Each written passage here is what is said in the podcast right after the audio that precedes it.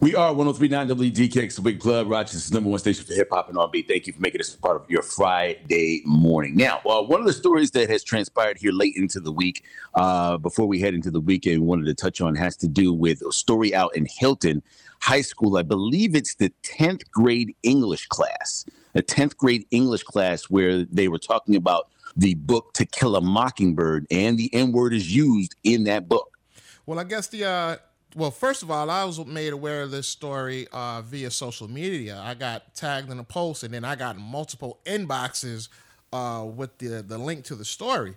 Mm-hmm. Um, and then when I went to read some news, I saw it pop up again, and uh, the I guess the Hilton uh, Central School District said the lesson plan was trying to prepare students for reading the book uh, "To Kill a Mockingbird," which includes uh, you know some inappropriate words. Okay. All right. Well, I mean, here's here's the thing. Uh, Hilton will learn from this. It, it, has been brought up. I wouldn't put it on a slide, though. I would not put those offensive words on a slide in front of everyone to take pictures of and, and talk about it. But I definitely don't believe we should run from the topic. This book is not a new book. There are offensive words in all types of books. Uh, we have a problem talking about race across the country. Um, I don't care if it is 2% black in Hilton. You still need to make sure that the parents are aware, students are aware, and we have a discussion on this. So, Hilton, I think, can, through this situation, learn something from it and grow from it going forward.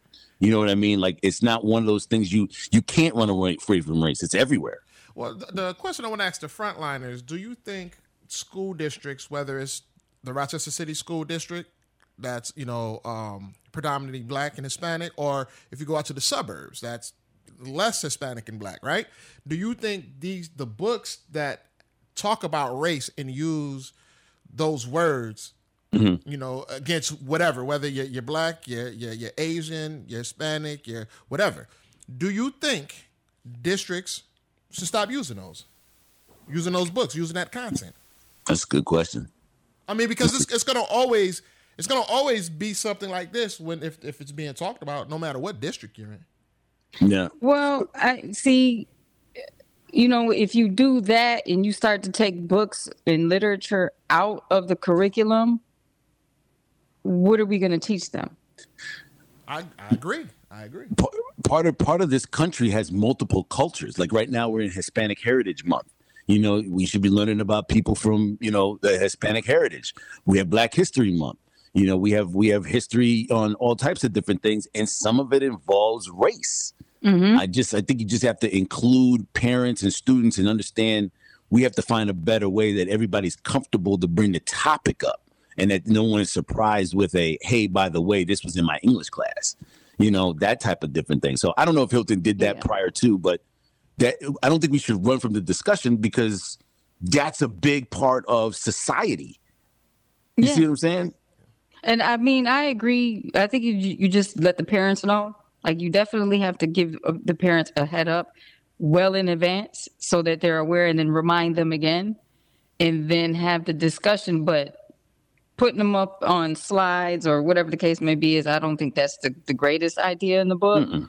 I think having discussions and you know letting the students also express themselves in a, a positive way in a safe environment I think that is definitely something that is is needed to be done because if we don't, who's going to teach it?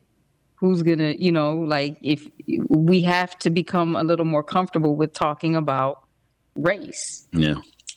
Yeah, and every every aspect of it. Uh, the question is, should it be done at school? Text or call 678-1039. Let us know what's on your mind. It's a feedback Friday. We got a lot to feedback on. Good morning.